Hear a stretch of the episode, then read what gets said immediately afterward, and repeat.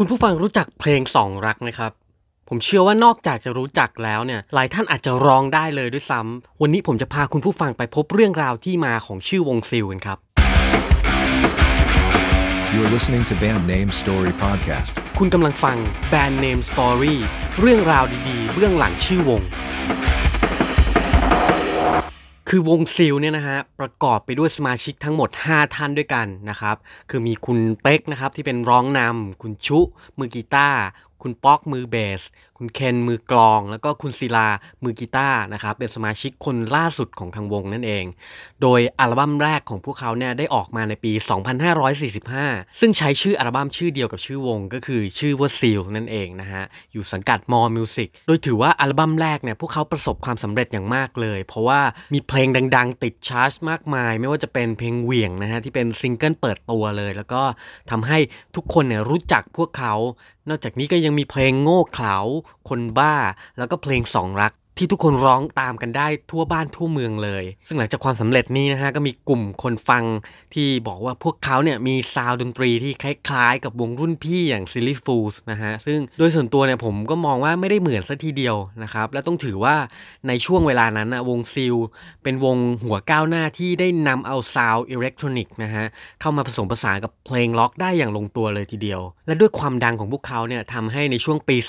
2546 นะฮะพวกเขาได้มีโอกาสร่วมโปรเจกต์รวมศิลปินร็อกของค่ายแกรมมี่อย่าง Little Rock Projects นะครับ ที่พวกเขาเนี่ยได้นำเอาเพลงยังไม่ตายของคุณอัมพลลำพูนมาทำในรูปแบบใหม่ในแบบฉบับของพวกเขาเองด้วยนะครับ แล้วในต่อมาเนี่ยในปี 2547 พวกเขาก็ออกอัลบั้มที่ 2 ออกมาในชื่อว่า Trip และเปิดตัวด้วยเพลงจังหวะมันๆอย่างล้มทั้งยืนนะครับ แล้วก็ต่อด้วยเพลงช้าอย่างจูบลา และจากนั้นเนี่ยในปี 2548 พวกเขาก็ยังมีอัลบั้มใหม่ที่ออกมาอย่างต่อเนื่องกับอัลบั้ม Space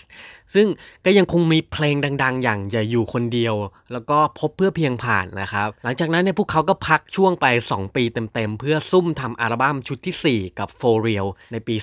2551 นะครับ โดยคราวนี้เนี่ยพวกเขากลับมาพร้อมกับต้นสังกัดใหม่อย่าง Duckbar แล้วก็มาพร้อมกับสีสันที่จัดจ้านขึ้นกว่าเดิม โดยเพลงเปิดตัวเนี่ยเป็นซิงเกิลดังอย่างหมดชีวิตฉันให้เธอที่ได้ทำการ featuring กับทางคุณบัวชมพูฟอร์ดนะครับแล้วก็มีเพลงดาวที่ฮิตติดลมบนกันไป นอกจากนี้เนี่ยก็ยังมีเพลงประกอบละครปอบผีฟ้า ชื่อเพลงว่าคำสาบนะครับในอัลบั้มอีกด้วย ซึ่งถือว่าเป็นจุดเริ่มต้นที่ทำให้พวกเขาเนี่ยทำเพลงประกอบละครต่างๆ ตามมาอีกมากมายเลย ไม่ว่าจะเป็นเพลงไม่รู้ทำไม เพลงแบบไหนที่เธอรักเพลงหยุดรักยังไง นี่แค่ตัวอย่างคร่าวๆนะครับ เพราะยังมีเพลงที่เขาทำประกอบละครอีก ถ้านับรวมๆเนี่ยเรียกว่า 12 เพลง ซึ่งก็เพียงพอแล้วที่จะสามารถขนานนามวงของพวกเขาว่า เป็นเจ้าพ่อเพลงละครได้แล้วละครับ แล้วระหว่างนั้นนะครับในช่วงปี 2552 พวกเขาก็ได้มีส่วนร่วมกับโปรเจกต์พิเศษอีกหนึ่งอัน ที่เป็นวาระครบรอบ 25 ปีของ Grammy อย่าง Play Project นะฮะ โดยพวกเขาเนี่ยได้นำเพลงไม่ต้องการเห็นบางคนของคุณนันทิดามา cover ใหม่อีกครั้งหนึ่งซึ่งก็ถือว่าประสบความสำเร็จอย่างสูงเลยทีเดียว จนกระทั่งในปี 2554 เนี่ย พวกเขาก็มาพร้อมกับอัลบั้มชุดที่ 5 Glow แล้วก็ได้ทำการย้ายสังกัดใหม่อีกครั้งหนึ่ง โดยคราวนี้เนี่ยเขามาอยู่กับ V Records ซึ่งในอัลบั้มนี้เองก็มีเพลงมันๆ อย่างเสี่ยมที่ได้แจมกับทางวงไทเทเนียมนะครับ แล้วก็มีเพลงช้าเศร้าๆ อย่างฉันกำลังจะตายที่ถือว่าประสบความสำเร็จไม่แพ้กับเพลงในอัลบั้มก่อนๆเลย โดยหลังจากนั้นเนี่ยพวกเขาก็หายหน้าไปพักใหญ่เลยนะครับ กว่าที่จะกลับมาออกผลงานใหม่อีกครั้งหนึ่งกับมินิอัลบั้มอย่าง Rising ในปี 2561 นะครับที่มีเพลงดังอย่างเตลิด เพลงปลุกนะฮะแล้วก็เพลงเจ็บน้อยที่สุด ซึ่งในปีนั้นเองพวกเขาก็มีคอนเสิร์ตใหญ่ที่จัดขึ้น ถือว่าเป็นวาระครบรอบ 15 ปีของทางวงอีกด้วย โดยงานนี้เนี่ยทางผมก็ได้มีโอกาสไปร่วมชมมาด้วยนะครับที่คอนเสิร์ตนะทันเดอร์โดมเมืองทองธานีนะครับซึ่งมี guest ที่น่าสนใจอย่างวง Boom Boom Cash นะครับพี่ปูพี่เอก Blackhead นะครับแล้วก็ทาง UrboyTJ ที่มาแจมในเพลงดัง ๆ สร้างความประทับใจให้กับแฟนๆไปตามๆกันครับโดยมาถึงปัจจุบันเนี่ยพวกเขาก็ยังมีงานคอนเสิร์ตที่จัดขึ้นอย่างต่อเนื่องนะฮะรวมถึงในด้านทางคุณเป๊กเองเนี่ยก็มีรายการทาง YouTube ให้แฟนๆ ได้ติดตามอยู่หลายรายการเลยทีเดียว แล้วก็นี่ก็เป็นเรื่องราวคร่าวๆนะครับของทางวงซิลที่เรารู้จักกันดีนั่นเอง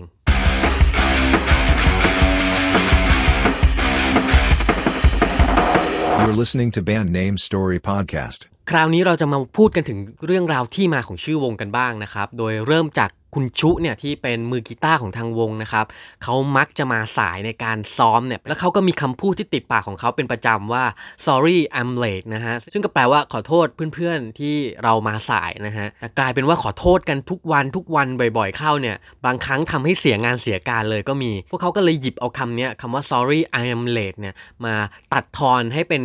ชื่อย่อเป็นคำย่อว่า S I L แล้วก็มาตั้งเป็นชื่อวงอะที่อ่านว่า Seal นั่นเอง เพื่อแก้เคล็ดนะครับจะเห็น็นได้ว่าการสะกดคำเนี่ยยังไม่ได้เป็นอย่างที่เราเห็นในปัจจุบัน เพราะว่ามันมีเรื่องราวต่อจากนั้นอีกก็คือ ในช่วงที่พวกเขาปล่อยอัลบั้มแรกออกมาเนี่ยกับทางค่าย More Music นะฮะ ทางผู้บริหารในตอนนั้นคือคุณป้อมอัศนี เห็นว่าชื่อวง Zeal เนี่ยไม่น่าจะเป็นมงคลเท่าไหร่ เมื่อดูจากที่มาของชื่อแล้วเนี่ย แต่ทางคุณเป๊กเองที่เป็นนักร้องนำเนี่ยก็ดันไปหาคำคำหนึ่งที่ออกเสียงเหมือนเหมือนๆกัน แต่มีความหมายที่ดีกว่าก็คือตัว Z E A L นะฮะที่อ่านว่า zeal นั่นเอง แล้วก็มีความหมายที่ดีด้วย หมายถึงความขยันขันแข็ง ความกระตือรือร้นนะครับ โดยทางค่ายเนี่ยก็เลยยินยอมให้ทางวงเนี่ยใช้ชื่อ seal ตั้งแต่นั้นเป็นต้นมาครับ เป็นอย่างไรกันบ้างครับกับที่มาของชื่อวง seal ผมเชื่อว่าหลายคนเนี่ยอาจจะคาดไม่ถึงเลยก็ได้ บางครั้งเนี่ยการเริ่มต้นด้วยการยอมรับความผิดพลาดของตัวเอง อาจจะนำมาซึ่งผลลัพธ์ที่ดีก็เป็นได้นะครับ อย่างเช่นวงซิลที่ยอมรับว่าตัวเองเนี่ยมาสายนะครับ แต่ก็พยายามปรับปรุงแล้วก็พัฒนาอย่างไม่หยุดนิ่งเลยทำให้พวกเขาเนี่ยสามารถยังอยู่ในวงการเพลงมาได้จนถึงทุกวันนี้นั่นเอง แล้วก็มีเพลงฮิตอมตะมากมายเลย ในตอนหน้าเนี่ยผมจะเอาเรื่องราวของวงไหนมาเล่าต่อ โปรดติดตามกด subscribe กดกระดิ่งแจ้งเตือนกันไว้ได้เลยนะครับ ส่วนใครเนี่ยที่มีคำแนะนำอยากรู้ที่มาของชื่อวงไหนทิ้งคอมเมนต์กันไว้ได้ ผมจะพยายามหาข้อมูลมาให้ วันนี้ผมขอตัวลาไปก่อน สวัสดีครับ You're listening to Band Name Story Podcast.